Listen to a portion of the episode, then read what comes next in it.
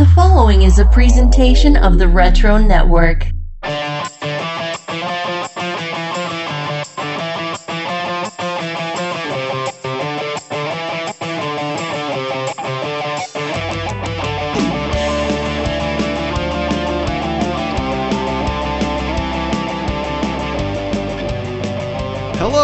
Welcome to episode 11 of The Wizard Files, a special interview series where we go behind the scenes with former staff members of Wizard Magazine. Joining us this time around is a writer, an impromptu office tour host, and all around nice guy. Please welcome to the show, Kiel Phegley. Yo, what's going on? Hey, glad to have you with us here. You know, we, we recently got to share a video of you walking around the Wizard offices, a little bit of a wackiness going on there. Uh, before we get into the main conversation, I figure we just start up top with that because a lot of our listeners know you from that. What do you remember about that particular experience?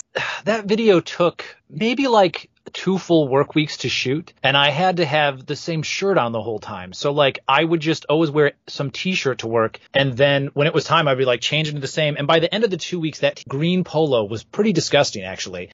Um, but uh, you know you just had to do what you had to do to get it done. That was fun. I've listened to some of the other guys on the the podcast. I haven't listened to everybody, but we used to have informally everybody that would write anything that needed to be funny was called team comedy. And uh, John Gutierrez who worked at ToyFare was one of the guys who was really the the leader of that video uh, write up. Um, but there wasn't any dialogue written. It was just like bits that they had gotten together. And then, you know, the Anime Insider people will have a, a, ninja sword fight and one will kill the other. And so we just had every day I had to wake up and get to work on time, which was not always my strongest suit. And then I would get there and then some point Dan Riley would walk in and be like, all right, you got to put the shirt on. And then I would just go do something else out of sequence. And then I was, you know, like, and I think Kropanek, who put it together, they were relatively new at the time. And we were relatively new to doing video stuff like that at the time. And so when it came together, I was like, oh, holy shit, this is actually funny. Like it worked. I was very surprised. Yeah, it was pretty hilarious. And I love how you had basically your host uniform. That was the uh, comics journalist equivalent of a tuxedo, you know? Yeah, I don't think there was any pre planning. I think the day we started shooting, I had that shirt on. And then when we realized it was going to take lo- much longer, it was like, well, keep that shirt here.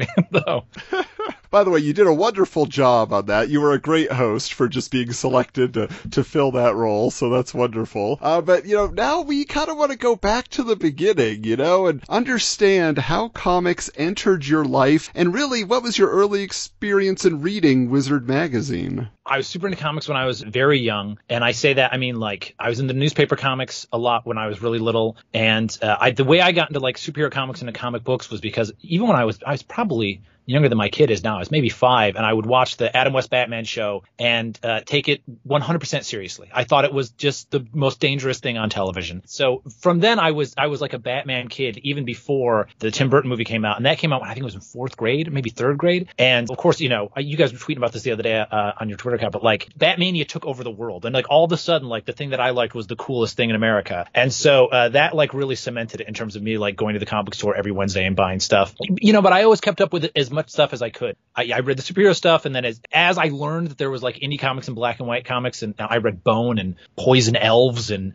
and Cerebus and and you know whatever. But it was rare that that stuff would always show up. You know, you get like one issue of Usagi Yojimbo every four months in Flint, Michigan, where I was living. But I was always super into comics, and, and my brother and I both collected a, a ton of stuff, and I always had professionally was that was my ambition to do that from when I was really young. Like when anytime there was a thing at school where you had to like make a T-shirt of what you wanted to be when you grow up, or do a speech contest that McDonald's would give you money for because because you were living in a terribly poor community. Like I would always be like, I want to make comics. That was the thing. And so I started reading Wizard, you know, pretty early in the magazine's run, I guess, within the first two years or so. I don't remember what the first issue. I think the first issue that we had in my house was when Sam Kieth did a cover for the Maxx, which, and uh, uh, we didn't start writing regularly to maybe like the 30s. I remember the uh, the Dark Horse Legend Jam cover was one of the ones where like right from there on for a long time I had like every issue Wizard. My brother and I would would I think we would kind of alternate who bought it because we only had so much money to take the comic book shop each time we went, and it was like when a new Wizard was like, "Do you have an extra five bucks this time? Okay, you're gonna buy it." But then we kept them on a shelf together. It was a collaborative effort on our part, and I read it for a super long time, uh, and I think I had dropped off reading Wizard itself by the time I was in college and by the time I, I first started like talking to people over there too. But uh, yeah, I was I was in the magazine for a long run, I think. Yeah, that's great. That's wonderful. And I'm sure my co-hosts right on the same wavelength with you, watching Batman 66, loving Batman, and then all of a sudden the world is saying, yeah, Batman's awesome. Yeah, I, I was always here. I, I always loved it, guys. No? Get out of here, nerd. Kids today who have all this superhero stuff do not only know what it was like when like to find something that was comic booky or superhero was like a rare treat that you could find out in culture, but also like how big that Batman movie was. Dudes were getting the bat symbol shaved into their fade, you know, like it was everywhere you look. It was definitely intense. Now, so you were talking a little bit about getting to college, dropping off a little bit. Now, according to the archives here, your first appearance in the Wizard masthead as an intern was the best of 2005 issue, had a January 2006 cover date, where you got bylines for coverage of a, a new Star Wars series from Dark Horse, martial arts storylines in Marvel Comics, and a live action Painkiller Jane TV movie on the Oh, Sci Fi yeah. Channel. Wow, I had forgotten about the Painkiller Jane TV movie because then they later on made a TV series, but it was a different actress. hmm Yeah, and I, you know, that Star Wars comic, Star Wars Rebellion by Rob Williams and Brandon Badeaux, and uh, I'm still friends with Rob Williams. That was like one of the first people I ever talked to for Wizard. Oh, Um, wow. The first person I ever talked to for Wizard was Bill Sienkiewicz, which was a really intense first interview to do as like the first day on the job. It's called Bill Sienkiewicz on the phone. And then, but that only ran on the website. And back then there was no, like the, the Wizard website existed, but it was not really a news site. And then every once in a while they would just throw something up out there for some, ra- and somehow somebody was like, well, you're going to call Bill Sienkiewicz now. There's a lot of other stuff I wrote in that issue. I remember because it was the, the 2005 preview. So like the main feature of the issue was just lots of little sidebar things about stuff coming up. And I, you know, they were just give me like 17 names and in emails. They'd be like, here are the people you got to contact. So I think I talked to Kirkman that first month because that was right when The Walking Dead was first hitting. Like the governor had just showed up. And the person I remember talking to most during that was, um, I got Mark Waid on the phone and I was super stressed out. Like I just started the job and it was like, like so much. And I was like a little overwhelmed. And, and Mark was like, Hey, how you doing? How's it going over there? And I was like, ah, it's going okay. Like I got a lot. We're doing this preview issue and like I got like 10,000 people. So I'm really have you called. And Mark was like, oh, bullshit, man. I used to have to put the Amazing Heroes summer preview special together by myself. and so, but there was a real moment of chagrin there for that. But yeah. Yeah, that's awesome. So it sounds like, you know, as reported in the masthead, you started as an intern. So how did you become aware of that being a possibility for you? You said it was a long time goal. So did you reach out to them? Did you see an offer somewhere else? Well, really, what happened was when I was in college, the first thing that I, I ever did professionally in comics was that I was an intern at DC, and that was in the summer of 2002. And the reason I had gotten that internship at DC was because of an article at Wizard. I don't think I was reading the magazine regularly at the time, but I, I got it one day. Maybe it was because there was a blurb about get a job in comics on the cover of the magazine, might have been the one that did it. And it was, you know, just here's how people break in. And it also had a, a sidebar element, but it was, it was on the bottom. It ran along the bottom. And it was like, if you want to get an internship anywhere in comics, here's the person you write a physical letter to at every company. And it was just, some of them had an actual name of a person, and some of them had just care of human resources at Warner Brothers, whatever it was. And so that summer, so it was the summer, I guess this was, this issue must have been in 2001, summer 2001, I wrote emails to Marvel and DC, and Marvel got back to me and was like, we've already got our interns for the summer, but keep in touch, let me know. Um, that woman's name was Patty something. Now I remember, I only ever emailed this person 20 years ago, and I remember her name still. And so DC never got back to me because DC was it was Warner Brothers. It was like a black hole. You just wrote internship coordinator on an envelope and just sent it into the black hole. And so I didn't get anything that summer. And then the next summer I was like, all right, I'm really going to do this. So I took that issue of Wizard and I sent a letter to every single thing that was listed in there. So I sent a letter to Marvel, DC, Archie, Top Cow, I, and I sent an email to Wizard and I emailed a couple other places. And at the time, some places got back to me. Tor Books sent me. They were like, read this 500 page uh, hard sci-fi novel by Vernor Vinge and give us your thoughts on it in four days, and then we'll decide if you're an intern. And I was like, I don't think I'm going to do this one.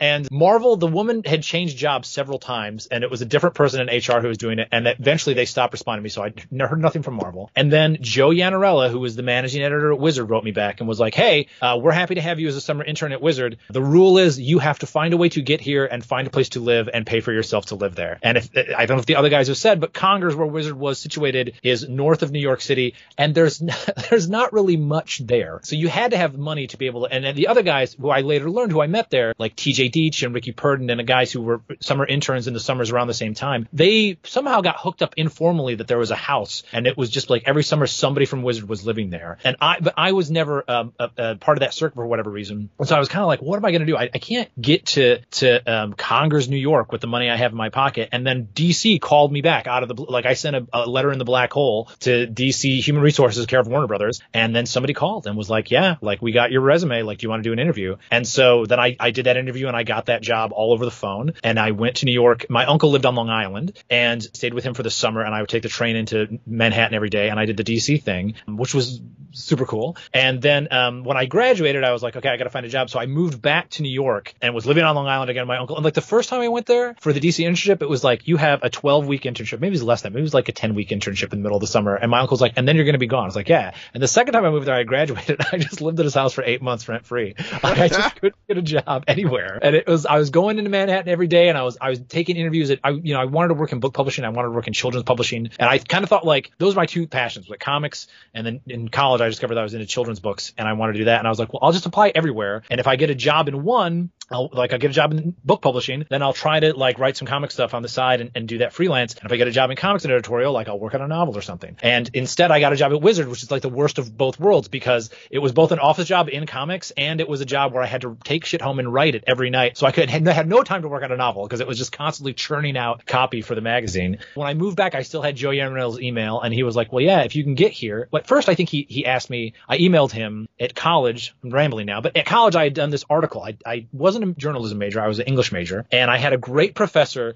I had to take journalism classes as a minor because you couldn't only take arts classes. And I was like, I'm not taking math and I'm not taking business. like I was, I could only ever do writing. And I was like, what's not in the arts college that's on campus? Oh, there's a journalism school in a different department. And so I took a few journalism classes and I had a great professor whose name was Bill McWhirter. And he was a foreign correspondent at Time Magazine for many years. And then he retired and started teaching at Michigan State where I was and was just a weird guy who would show up in drag and, and in costume and pretend to be interviewed and just was like an insane man who was really, really nice and ran a great room. And in that, that class was magazine writing. And he ran it. And he, the way he said he does, when you guys get out there and you're working in a magazine, every month you got to get in the conference room and you're all going to sit around a table and you're going to have to pitch your ideas. And so he would make us sit there and just like whatever our idea was for an article would be open season for anybody to shoot down or say, this is stupid or you got to do this. But it was exactly what ended up happening when I went to Wizard too. So it was like the world's best training. But in that class for him, I had written, you had to write different things and I had to do a profile of somebody. And so I had just been getting into children's book stuff, and I wrote a profile of uh, the comics writer J. Torres, who I don't know if you know any of his stuff. He wrote a lot of stuff for Oni for a long time, but he did like middle now middle grade graphic novels are this huge thing in publishing, and he did stuff like that at indie publishers before anybody was doing it. And he wrote the Teen Titans Go comic that was based on the first Teen Titans animated series for a while, and I really liked his stuff, and I was getting into kid stuff, so I like contacted him, and I'd written this article, and so when I graduated, I moved to New York. I was trying to get a job in publishing, and I just was like, oh, I still got this guy's email from Wizard. Like I'll just email him this article I wrote about J. Torres and see if I can get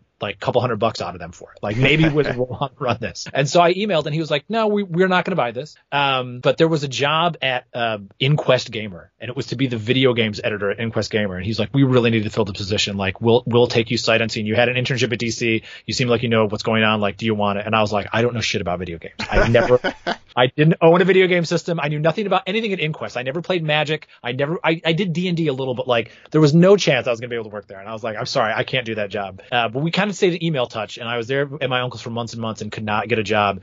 And finally, he was like, "Hey, we're going to do a new a winter internship instead of a summer," and it was paid. And I had just actually just taken a job at Borders Books in in Columbus Circle in Manhattan, and it was a miserable, miserable job working at the bookstore, working right next to Trump Tower, the corner of Central Park. And I was like, "Yeah, I'll take anything." And so the internship for the winter paid seventy five dollars a day, and when you took the seventy five dollars a day, five days a week, it averaged out to I made like twelve dollars more a week than I did at the bookstore making minimum wage. that was like, oh, I'm going to make just enough better, but I had to get up and drive. And this is the thing I didn't want to do when I had not taken the Wizard internship the previous summer because I had to drive from Long Island and I had to go, if you know the map in New York, right? Long Island is out to the east and I had to drive in around Manhattan North and then up to the Palisades where Congers was. And it was like an hour, 45 minute commute every day when I started at Wizard, but it was Wow. like, I couldn't get a job anywhere else. So I just did it. So I'm curious, talking about the DC internship and then the Wizard internship, what was the main difference? Because it sounds like at Wizard you were writing. At DC, what were you doing? Uh, so at DC, I would do weird little research behind the scenes stuff. So in the basic sense, most what you do, a writer is like coming onto a book and they like nowadays this is all digital, but at the time it was like, okay, I want to write a book. I'm, I'm writing a JSA book or whatever. And like I have, I, I remember this character from back then, but I don't know what it is. And they're like, oh yes, that was when Wally Wood drew the, the All Star Squadron in the late 70s. And we have that bound in hardcover in the DC library here. And they're like, intern, make a photocopy of every issue of like eight issues straight of this comic and then staple them and then mail them off to this writer in Nebraska. So some of it was just little stuff like that. I would do like ballooning on issues. So like um, I I I, I, I remember doing a lot of ballooning that they actually used for the Justice League Adventures book that Adam Beechen was writing, and um, but the, the art comes in. I mean, this is 2002, so like there was digital stuff and there was digital coloring, but people were not emailing giant files all the time. Like the art still came in most of the time from freelancers in FedEx. So you'd get the art in, and then you'd have the script, and you'd make a photocopy of the art, and you'd have to. The editors always do this comics. They have to go around and place where the balloons are going to be. You know, the artist tries to to leave some kind of guideline, but once it's inked, like the editor's there to make sure the letterer knows what to do. And so Steve Wacker, who was the editor of Justice League Adventures, would always just be like, "Hey, balloon all these issues for me." But Steve's a great editor, and I love him. He would correct me sometimes too, but he was always just be like, other people would be like, "You can do this as a practice, learn how we do it," and then Steve would be like, "Just I need this done." and so I do weird stuff like that. The guy who was my uh, direct supervisor at DC is a great guy named Ivan Cohen, who worked at DC for many years, and then when DC moved out west, he he left staff, but he's been writing kids books. He writes Scooby Doo and he writes Looney Tunes comics, and he but he just created this new character that was like the stormed the internet, Kid Quick, the gender non-binary member of the Justice League that's in the future state. I don't know if you're following the stuff that's going on right now, but like this, I was amazed that Ivan, he's been writing Scooby Doo comics for like 12 years now, and now he's got like the hot new character of 2020 was wild created. So I'm very happy for him. But Ivan was my direct supervisor there. He was Mike Carlin's assistant at the time when Mike Carlin was executive editor. This was before DiDio came into DC, and Ivan worked on the Secret Files and Origins issues. So I would do a lot of stuff for those, like getting art reference together and like helping uh, give layouts to when they do like um, I remember we did one on Green Arrow, and it was right after Kevin Smith had come on a Green Arrow, and like when he came back from the dead, he had like a an arrow that was like a bleach bottle full of shit and like weird stuff because he was living in an alleyway, and we did like a, a spread of like all of Green Arrow's trick arrows, but included all those weird things. I like Ivan and I laid that out, sent off to the artist to be drawn. So it was that was pretty cool stuff. I mean, it was nothing you got credit for. You were doing nothing really creative, but you were just like helping like all the people who make comics like keep the trains running and putting it all together. And Wizard was a job, but they didn't want to call it a job because they didn't want to give you health insurance. And so, but like I said, it paid better than minimum wage. Because the other thing, like DC, I got college credit. I got four credits towards my degree for that. And Wizard, maybe Wizard would fill out paperwork for people who were coming in for credit, but they didn't give a shit if you were coming in for credit. Like they just needed a warm body to call Mark Waid on the phone. And so when you get to Wizard, after the long kind of back and forth will I, won't I, and you arrive there, what was the office culture like for you? And what was maybe the most exciting experience during that rookie year when it was all so new? Well, the fun thing about that year was that there was, like I said, it was the winter internship, and apparently for quite a time before me and the other two people who were interns with me arrived, they had a string of terrible interns, just like complete incompetence who would come in, especially that summer before. I don't know if any of the other guys have told you about. That used to be what we got. We go to the bar and they would like talk about famous terrible interns. Like the one that I I wish I met this guy I never did was Manturn who like sent in his resume to Joe Yanarella was like I really like come to an internship magazine I'm a college sophomore like sure come and he was like 46 years old like and, like great if you're going back to school or whatever, but like you might want to mention your life experience up to like the, the four decades you've been on planet Earth before. But just like people can assume that you're 19 because I'm a college sophomore. So Manturn was like there before me and was kind of weird. And there were some other people who had not been so, hot. And so I came in and it was me, a guy named Dave Podgy, who everybody who was in my group eventually came back and worked full time at the magazine. So Dave eventually became the price guide editor at Wizard for many years. And Dave, he's the librarian now in New York and he's very low key, quiet, but super sarcastic, super funny guy. And then Angela Hansen, who ended up being an editor at Anime Insider, and she was there to be an Anime Insider intern, but also did stuff at Wizard. And then Dave and I both worked on Wizard. But when we came in that winter, they were like, "Oh yeah, we got a kitchenette upstairs that's around the corner from accounting that people used to make coffee in, and there are there are kitchen cupboards all through it, but all that is is photo reference. so it was like this storage room that had a kitchen counter in it, and they just put a table and a bunch of old like lime green, those big Macs, those desk Macs from from the turn of the millennia. And uh, but so we were up there in like the intern kitchen by ourselves for a while, which was really great. I mean, I love both those guys, and we had a great time. But I also remember like as we got into it, like slowly the guys of the magazine being like, "Oh my god, we have competent interns for once. Like we can actually get them to do real work for us." And so it was pretty fun that year. But it was weird. I, there was a disconnect for those first many several months that I was there as an intern because we didn't really sit with the rest of editorial. And like some days I just show up and I go up in that room and me and Dave would sit there and like listen to records and goof off. And then I'd be like, okay, I emailed a bunch of shit off and then I'd leave. I wouldn't see anybody else, but it was good. And uh, do you recall like kind of the big aha, I'm in comics journalism now? Like, was there a big moment for for you that stood out where you're like, oh, I get to do this or I get to talk to this person? I mean, obviously you broke in talking to Mark Waid among others, but yeah, yeah, it's kind of weird. Really, I guess I benefited from the fact that I had been at DC before and a lot of my real big fanboy freak out, like don't make an ass of yourself moments. like this is so stupid to say. God rest his soul. But like I met Denny O'Neil that summer when I was at DC and Denny O'Neil was like a god to me, you know, like I read every issue, all his issues from the 70s at that point and like all the Bane stuff and his novelization of Knightfall. And, and then like the first day I was in the building at DC with Denny O'Neil was when he walked up to me next to me at the urinal and I was freaking out like, holy shit, Denny O'Neil's peeing next to me. And, and I, I just stood there. He went and washed his hands and left. I just stood there at the urinal. like couldn't, uh, I was like, don't say anything to him in the bathroom. Don't say anything to him in the bathroom. And he left. And I was like, okay, thank God you didn't make an idiot of yourself. So by the time I got to Wizard, I didn't have as many like starstruck moments, I guess, maybe because of that. And I was really trying to be more of a professional. The idea of being a journalist was difficult because, you know, like, like I said, I took a couple journalism classes, but I never worked at a newspaper of any kind in my life. I never, I never done anything like that really. I was a writer, but I, I didn't really have reporter's chops. There was a steep learning curve for me sometimes. Sometimes I call somebody up and I get a quote and be like, oh, this is a, is a fine thing to run. And later on, I, I would be like, oh, wait, that pissed off somebody else. And I get angry phone calls from editors at Marvel or DC or something about something I'd written. And I, I it really took me a minute to be like, okay, I've got to be like, I've got to have a much lighter touch and realize when, you know, stuff's going to get in trouble. I remember I, the, one of the things that caught the internet on fire early on in my first year at Wizard was I did an interview with Alex Ross, who will talk and talk and talk. He really is like me, is, is a rambler. And we were talking about, he was doing covers for the JSA revival that he was doing for Geoff Johns and made a comment about Obsidian, who was Alan Scott's son from Infinity Inc. and was in the JSA and about how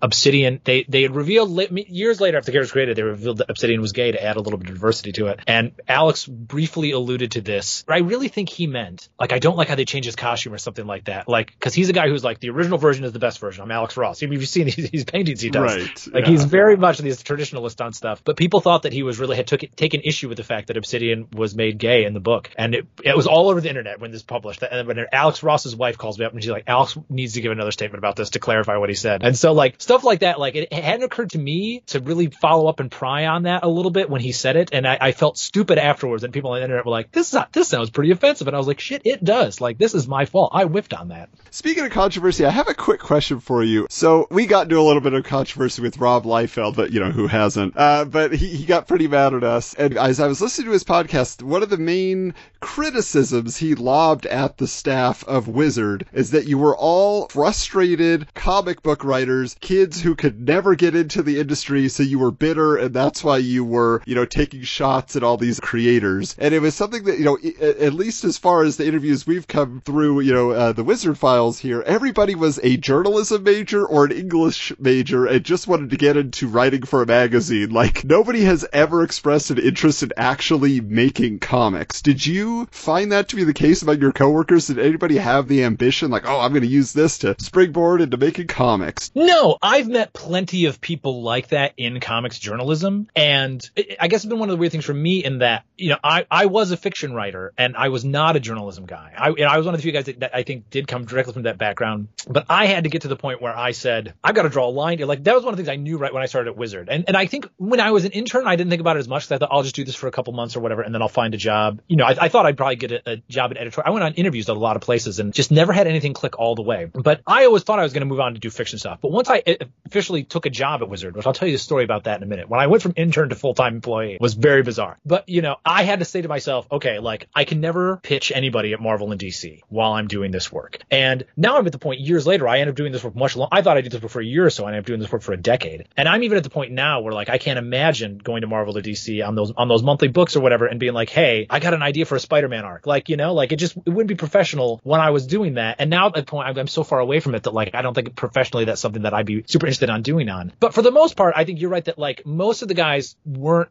like struggling would be comic book writers, you know? I do think some of the guys who were the original OG Wizard staffers, you know, they did Black Bull, which was before before my time at Wizard when Black Bull happened. Yeah. And I know that Pat did writing for that, and I don't know if Brian did writing for that. I mean, they brought Palmiotti wrote some of those books and some other people, but you know, those guys, I think in some ways did have ambitions, or at least their criticisms were more like I could do this better. In some ways, I think there was a very famous article that was a couple years before. I think it was when I was in college. Ultimate Marvel had hit, and they did an Ultimate Spider-Man and stuff, and Wizard did their this is this is our Ultimate DC. This is how DC DC should redo their line, Right. and that was like a famously kind of controversial article. And I think in some ways there was some of that in the staff, but I don't think anybody was really like, well, I should be doing doing this instead and I'm bitter about it. Like I just think it was just like the natural way that like they thought of comics in some way. Some of the people there, and that was particularly in the 90s. And but you know also, I mean, I like Rob. I don't know Rob well. I've interviewed him a number of times. He's always been good. I like his books. Uh, You know, like I do think like in some ways reading Wizard as a young man did like over influence me to be like Rob Liefeld sucks, man. He Yeah. can't draw feet. It's bullshit. But like I don't think that's true. I really don't think that's true. I look at his his art now, and I just bought his new uh his new Snake Eyes book the other day. He's highly stylized in a way that is like it's super unique to him,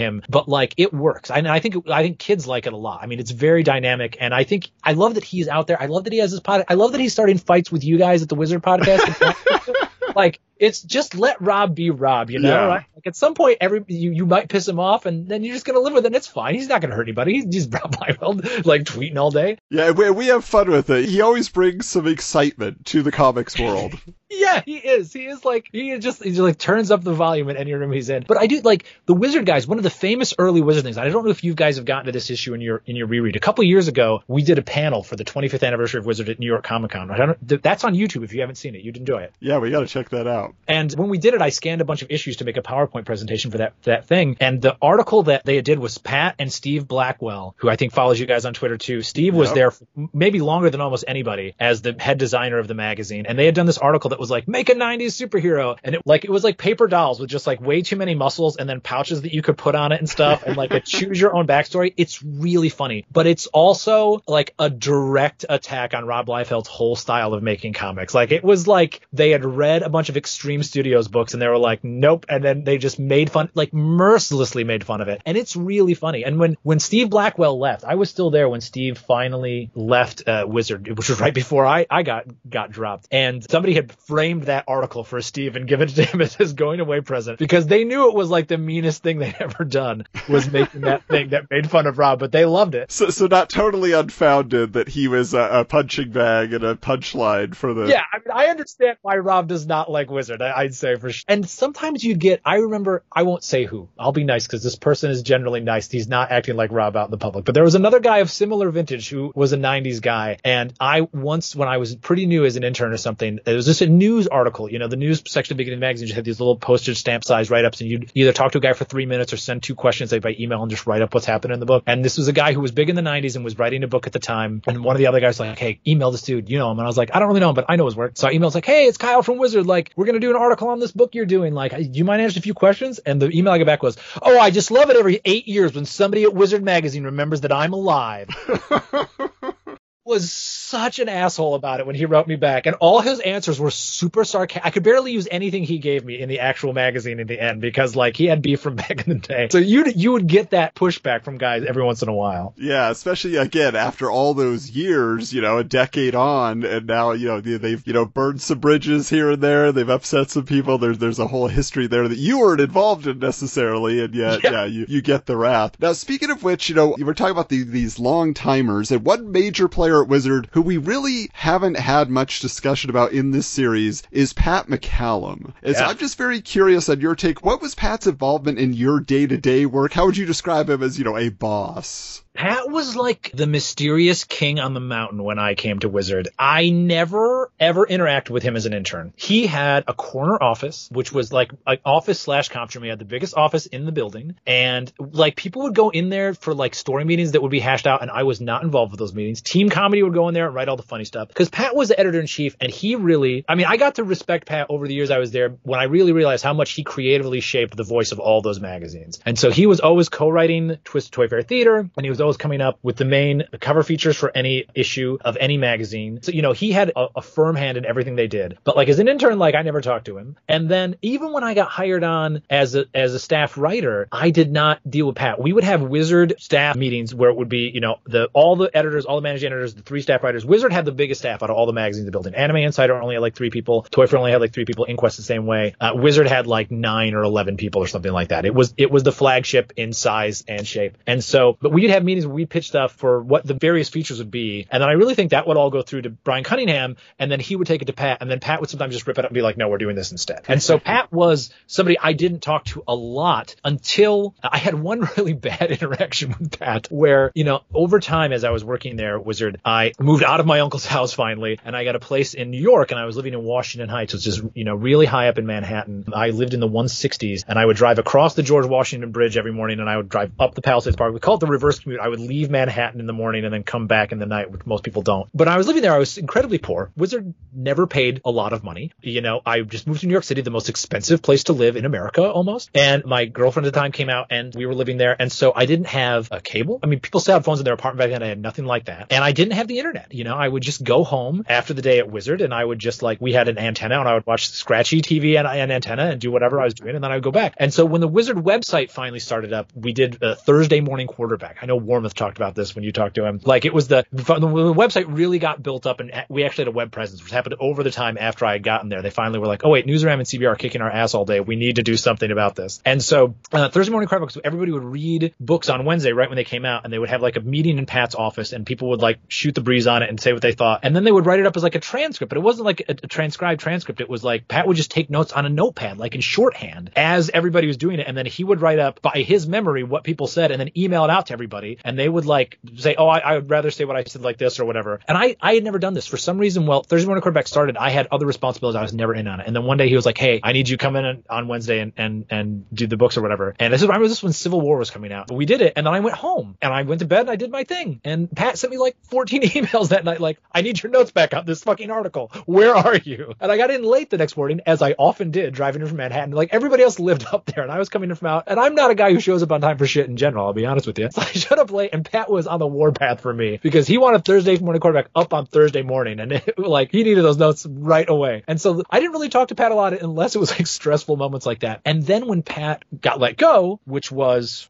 in some ways the the the big domino that toppled towards the end of Wizard was like they fired the editor in chief. You know, I think that was probably like uh, either late 2007 or early 2008 because I didn't I wasn't there more than a year after that. It was probably 2007. Now I think it was 2007. But we all went to the bar. Olives was this bar people went to out there. And that night when Pat was the guy who was in charge of the the whole editorial division and got let go, he was the funniest person I'd ever seen in my entire life. He was not down downtrodden. He was not feeling whatever about it. And he was just like, whatever, I worked there for 13, 14 years and I'm going to do something else now. And like was, he was telling the funniest stories about what it was like. When you think about, you read Wizard in the 90s and there was like, we stole Jim Lee's bathrobe at the Chicago Comic Con and all these wacky hijinks that you would get the impression of. That was all Pat. Pat was the ring. I mean, he was the guy who was in charge and he was the ringleader of like the, the, the shit and pranks on people upstairs and all sorts of other stuff. And he told all those stories that night. And that was really funny. Oh, that's awesome. Pat's a really a, a unique, interesting, creative dude who I don't know well, even though I worked, even though he was technically my boss for like two years. Oh, well, that's great. Now, uh, you, you alluded to this earlier. Let's talk a little bit about how your job responsibilities evolved from an intern to a contributing writer, and what was your path there? So I was up in the intern kitchen, and when I first came in there, I remember this. I don't know if you guys would talk much about a guy who was a staff writer shortly before I was there, Rich Ho, who's a really great guy who's in the crew of like the egalitarian brotherhood of former Wizard magazine employees, as I call us.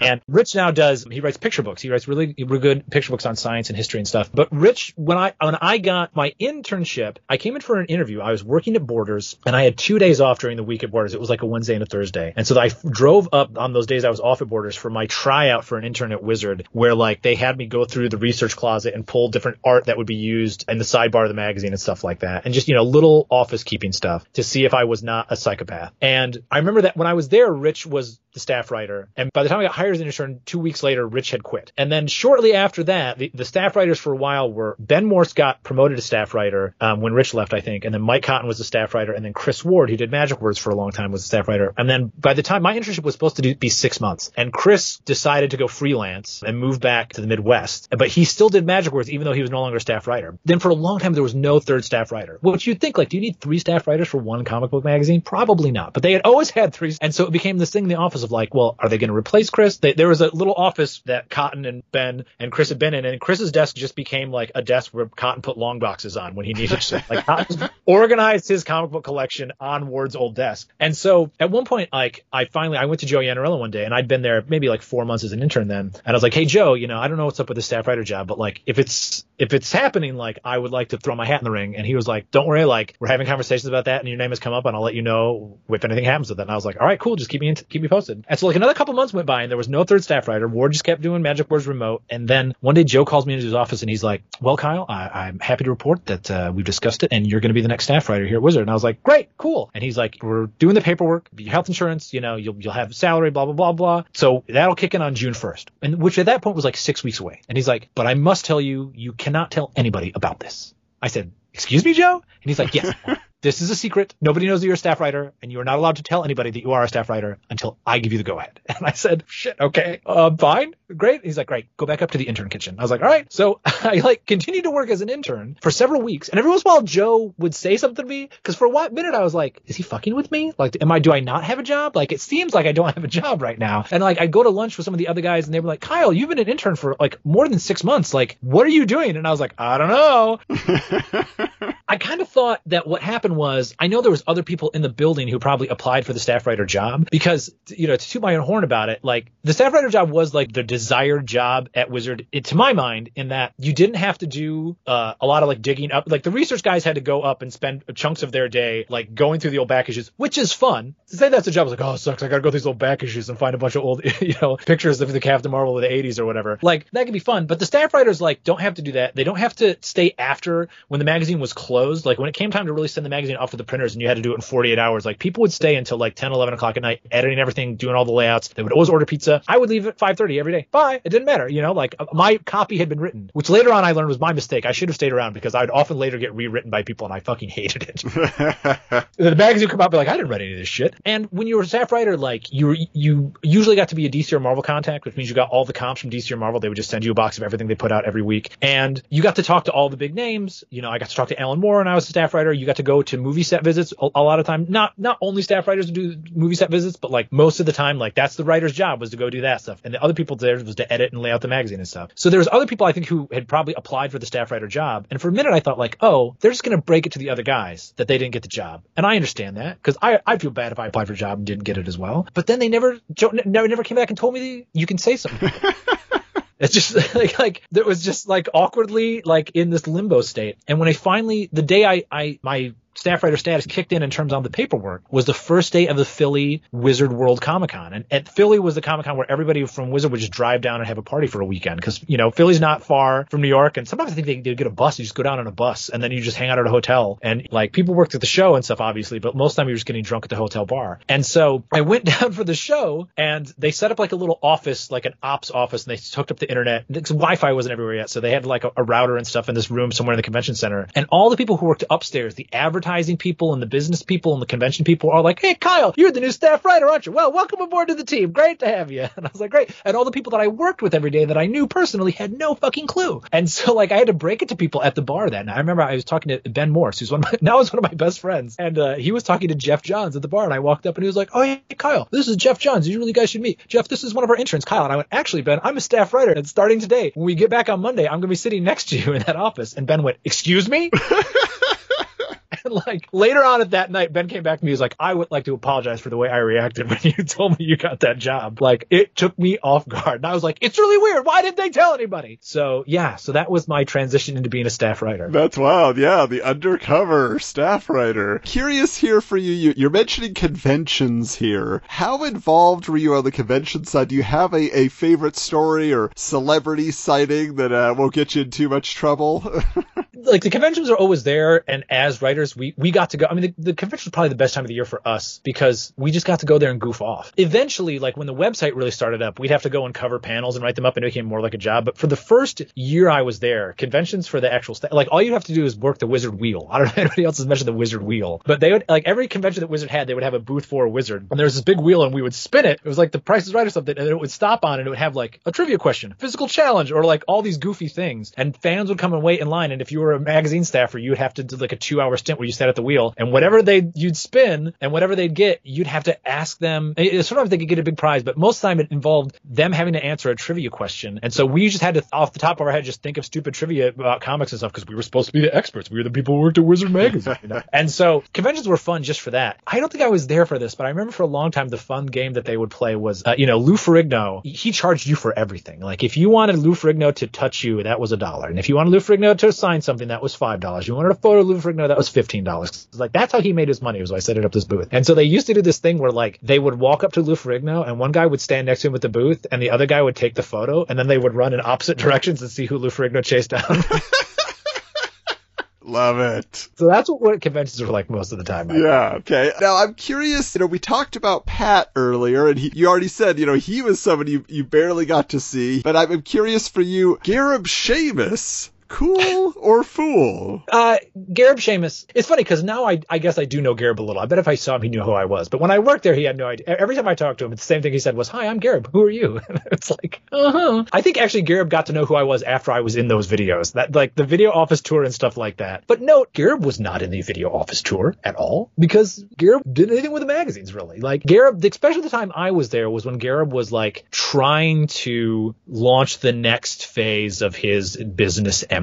And and so the conventions were going as what they were, and they had the web store, which one of the many reasons why the Wizard website failed and why Wizard failed as an entity, I, I think you'd say, is because they couldn't stop being a store that was manipulating things to make money on eBay and just be a publisher or a journalistic enterprise or even a convention enterprise. Like any of those different businesses could be a business on their own, but they always tried to use the magazines and the conventions to leverage their ability to sell shit online because that, you know, they came from a retail background. It was like, well, this is just us ripping people off. And after the 90s ended, and it was much harder to rip people off selling comic books for way too much money. They were just ruthlessly dedicated to that business model. Um, but Gareb tried to also do other things. And when I was there, the thing Gareb was trying to do was that he was bought into this Ultimate Fighting League. I don't know if anybody talked to yes, you about Yes, this. it definitely been mentioned. oh my god, yeah. And so, but like, we didn't know anything to do with that. So he was off doing that most of the time, and he was not in the office a lot. I think you know, Wizard had a, a Manhattan office as well as the Congers office. I think he was in there that much. So yeah, so I never talked to Gareb. I never dealt with Gareb. Years later, as Wizard fell apart, and I went on after I left Wizard, I was the news editor at CBR for seven years. And so I would be called to report on what was going on with Wizard as a company and who got laid off there and what their conventions were up to. And so I interact with Gareb much more than as a member of the press when I'd be interviewing him about how the shape of the business, where he staunchly asserted that the Wizard was in great shape and only great things were happening as they completely fell apart. But yeah, I didn't really know Gareb very well. Well, that, yeah, so that's interesting. So I'm curious as as your career was winding down at Wizard, what what was the state of affairs and what was your ultimate decision? What was that based on to leave? Oh my god! Well, it wasn't my decision.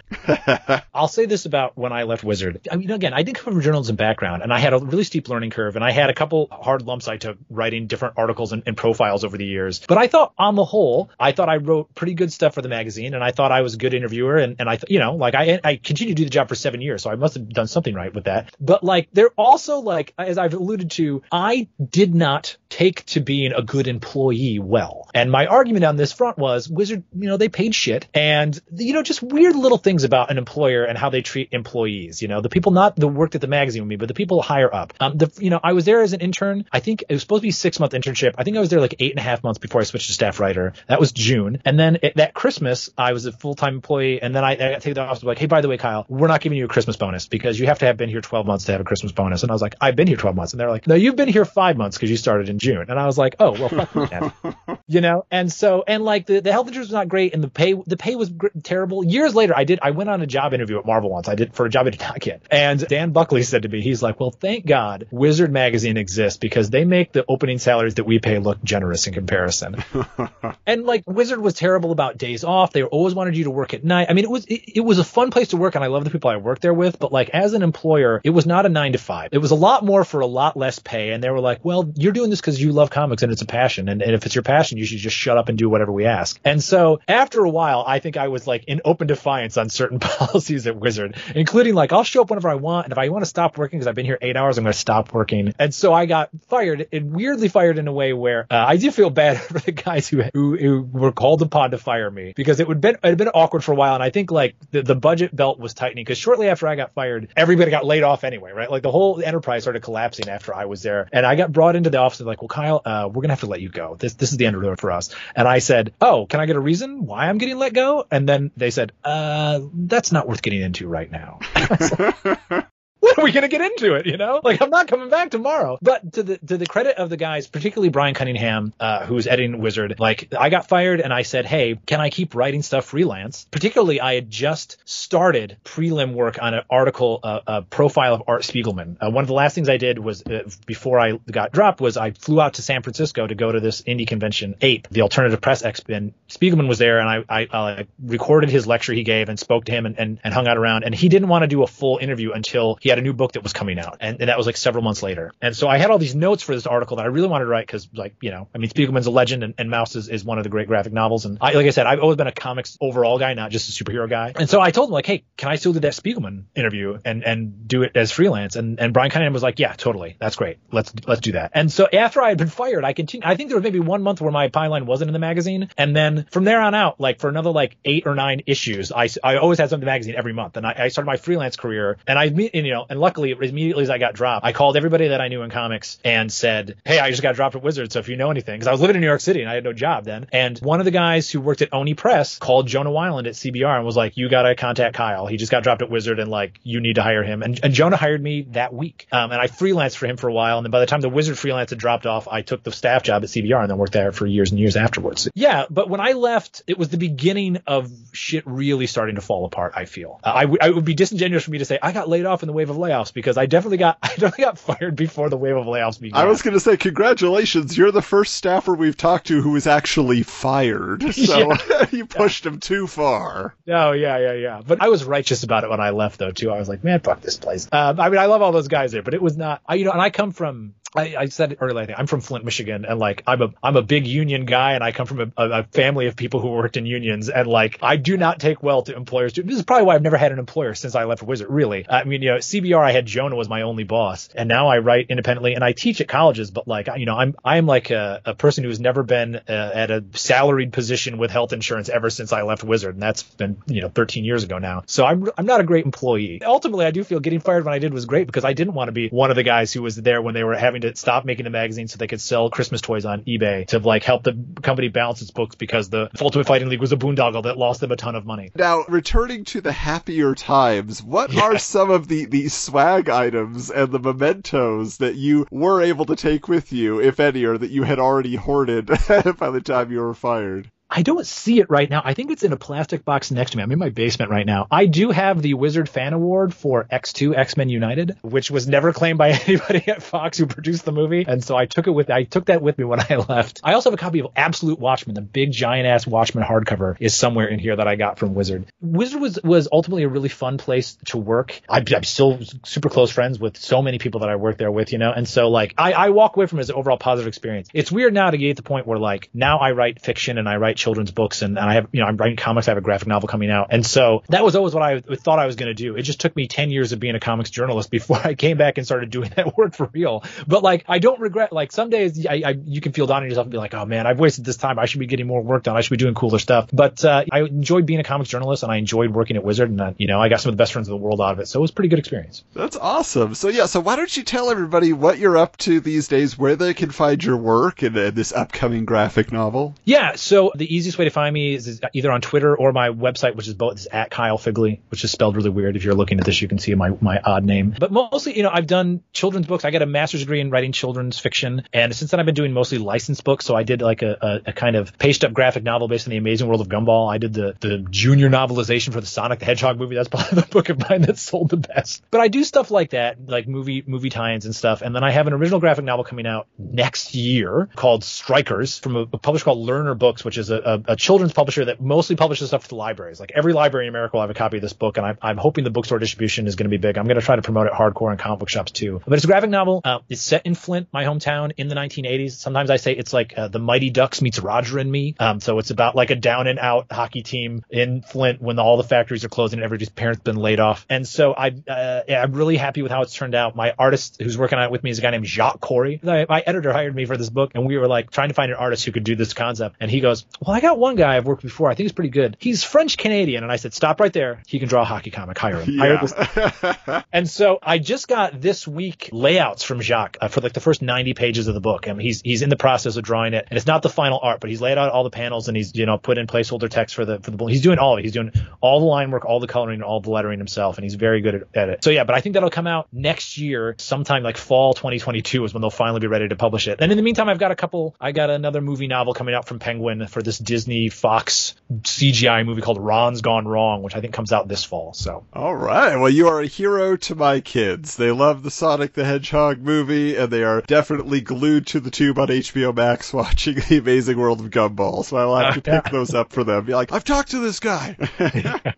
Thank you, Kiel. That was so much fun. Enjoyed your entertaining stories and your candor. And hey, thank you for listening. Yes, the Wizard Files is back for 2021. And speaking of back, next time around we are going back in time for episode 12 with, yes, Brian Cunningham, who was there in the very early days of Wizard. The prehistory of Wizard will be told from his perspective. This is a fantastic interview that has been in the works for a long time, and I will tell you that that after that we have a Mr. Doug Goldstein. Oh, yes, you know him from Robot Chicken and so much more. So many more of these old stalwarts of the Wizard Bullpen who will be sharing their stories with us. And hey, if you're one of them, if you just happen to be listening to your old friends sharing some stories, go ahead and reach out to us on Twitter at Wizards Comics or on Instagram at Wizards underscore comics or send us an email to wizardscomicspod at gmail.com. Your story deserves to be told and here we are in this 30th anniversary year of Wizard. We want to get all the details, we want to know all the stories. So, that being the case, I also want to remind you that we have exciting things going on over on our Patreon. If you are listening every week to Wizards, the podcast guide to comics, and our Wizards half episodes, might not get even more content for a small contribution to the show. And yes, we have exclusive videos, we have exclusive podcasts, we have everything you could want, including including one-on-one interaction with the host. We can get geeky together on a monthly basis. So head on over to patreon.com slash wizardscomics and you can get all the details there. Find the subscription tier that works best for you. It's all affordable. It is all fun. And until next time,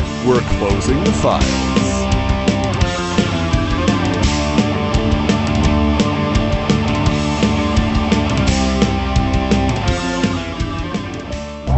This has been a presentation of the Retro Network.